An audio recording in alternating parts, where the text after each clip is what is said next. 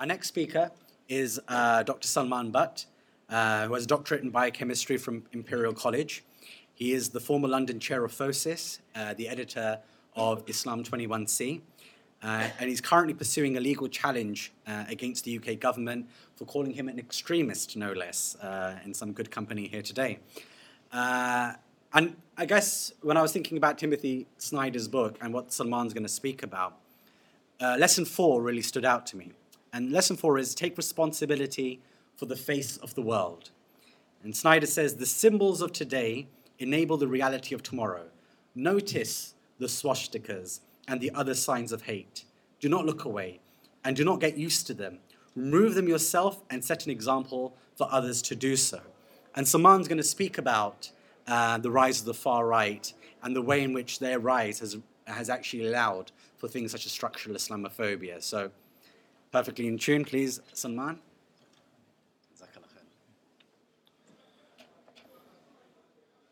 Okay, how long do I have? Okay, بسم الله. آه، أعوذ بالله من الشيطان الرجيم بسم الله الرحمن الرحيم الحمد لله رب العالمين والصلاة والسلام على أشرف الأنبياء والمرسلين نبينا محمد وعلى آله وصحبه أجمعين Uh, as of this morning, I checked the Oxford Islamic, not Islamic, Oxford English Dictionary, not Islamic yet. I checked the Oxford English Dictionary and the word uh, stupid uh, wasn't in it. I was looking because I was, I was looking for a word to describe what I believe is happening slowly to um, our human species uh, in the last few years or decades. Uh, I was asked to speak about the rise of the far right, and I thought I'd do it from uh, an angle which I'm in, in particular interested about. Right. So, and that is, um, you know, when the internet went mainstream. Okay. People are talking about how we're entering a different type of economy, how people are going out of the, uh, they already went out of the fields, uh, they went into the factories, then they were going out of the factories into the information economy. But some people disagreed vehement, vehemently with this. They said we're not actually living in an information economy because uh, economics, by definition, is the study of how a society deals with its scarce resources. And anyone who knows the internet knows that if there's one thing that there's no scarcity of, it's information. So these people, and they make a very convincing argument. They say that we don't actually live in an information economy, but we live in an attention economy. And this is intimately linked to the rise of Trump. And I hope, hopefully, in like 60 seconds to two minutes, hopefully it'll become clear why. I don't want to lead you into this rabbit hole for too long. You see, the internet is dominated by the algorithms of very few mega corporations Google, Facebook, maybe Apple as well.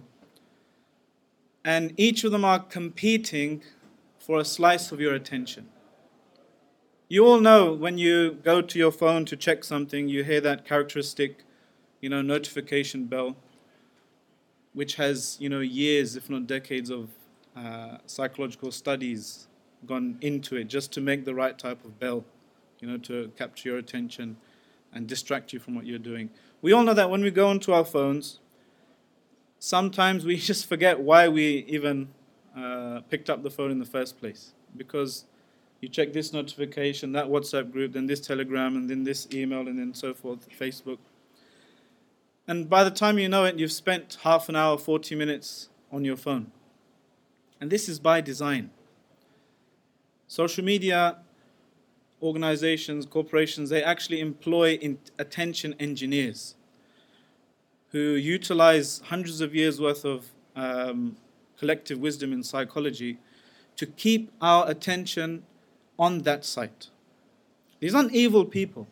Some of the greatest minds in programming, in, in, in uh, software engineering, and so forth, are taken into this industry. Why?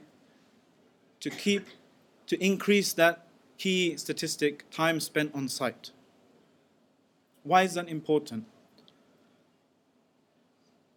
The techno sociologist, that's a thing now, uh, Zeynep Tufekci, a uh, Turkish woman, I believe, she said that these artificial intelligence algorithms, which are by now thousands or millions of rows and columns, matrices, they're completely out of control. If uh, the creator looks at them to try and you know rein them in, it's like uh, maybe a brain surgeon looking at a, a brain scan. It's that complicated and complex now. What's the problem? So what? Some might say, what's this got to do with anything? One more study out of Stanford. A professor, Michael Kosinski, he said uh, in his research, he's, he took 10 Facebook likes, 10 pages that you like on Facebook uh, from uh, a large number of uh, participants. And he was able to predict some aspects of that person's personality better than the average coworker, just by knowing 10 Facebook pages that you've clicked like on. By knowing 150 Facebook pages that you've liked, he was able to predict parts of your personality more than your own mother.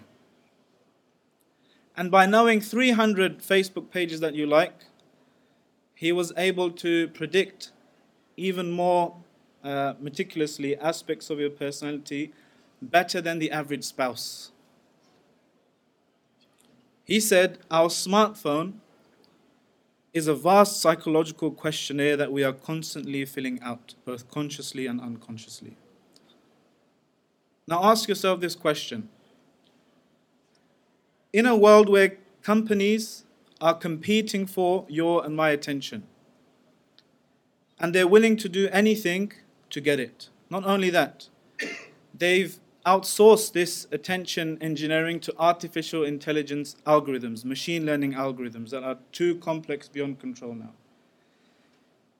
In that type of world, where they, they're competing for your and my attention, where they have access to information about our most intimate personality traits, what type of world does that create?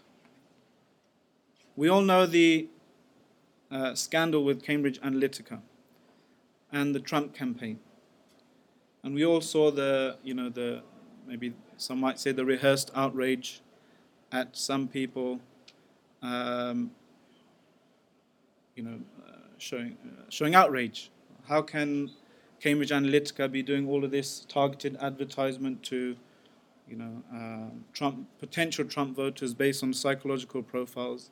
Not only that, they were specifically targeting areas with significant black and minority populations to give them tailored, targeted messages to not go out and vote, to try and deactivate them and um, pacify them.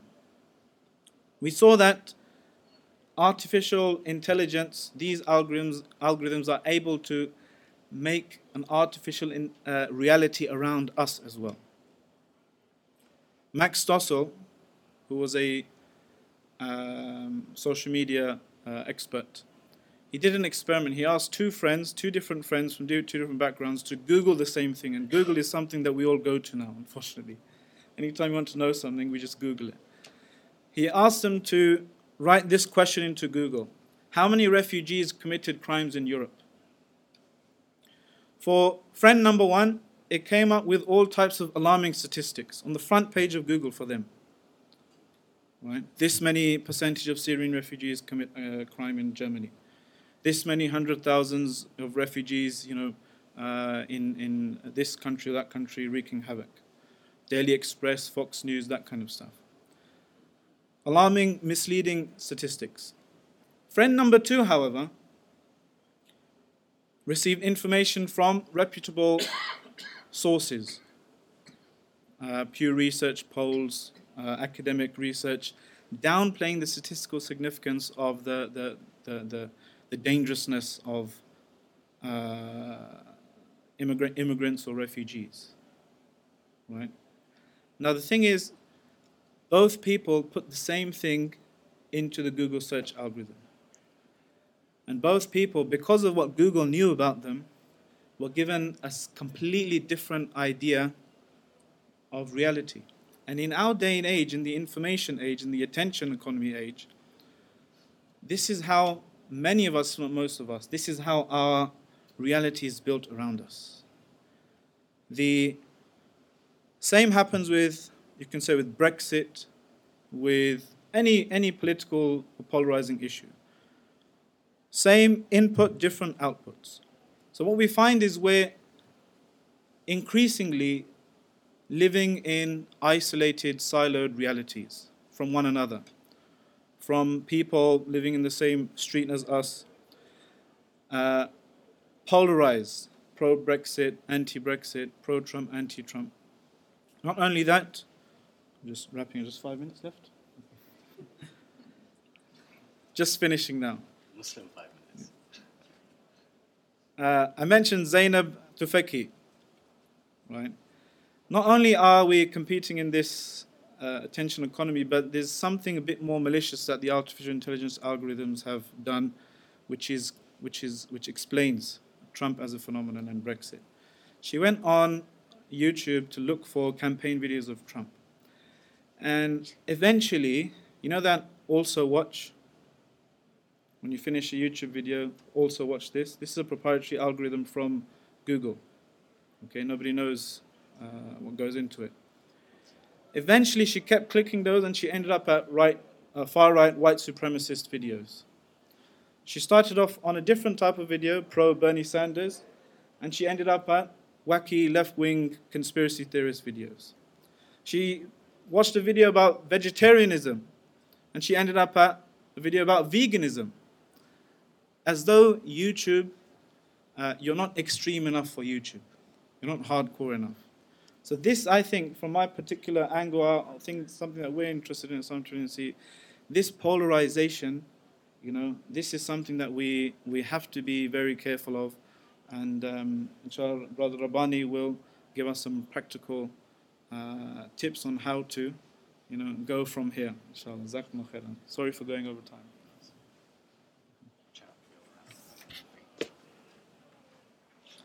Jazakallah khair, Salman. Um, I mean, in, in, light of Salman's uh, talk, I would definitely recommend uh, a book called Algorithms of Oppression by uh, Professor Safiya Noble, where she details exactly how uh, algorithms within um, the internet, especially, they reinforce structural racism. So, just one example that she gives is that if you if you type in unprofessional hair into uh, into your Google search, uh, into Google Images, what you'll find is lots of pictures of black women with perfectly uh, well groomed uh, afro uh, hair, but it's considered unprofessional to have that. So it's, it's, there's a lot of fascinating research in that, but it also shows you how, you know, so much of the world that we live in is constructed by certain notions of what it is to, to be a citizen in the world, what it means to be an okay citizen, a, a, a, human being in the world. And unfortunately, that world doesn't include people who often look like us. Um, so it's important that we understand not only what happens against us as Muslims, but what's happening to other communities as well. Uh, and you know, in that vein, I wanted to introduce our next speaker, uh, who is Dr. Uthman Lateef, uh, who has a doctorate uh, which specialized.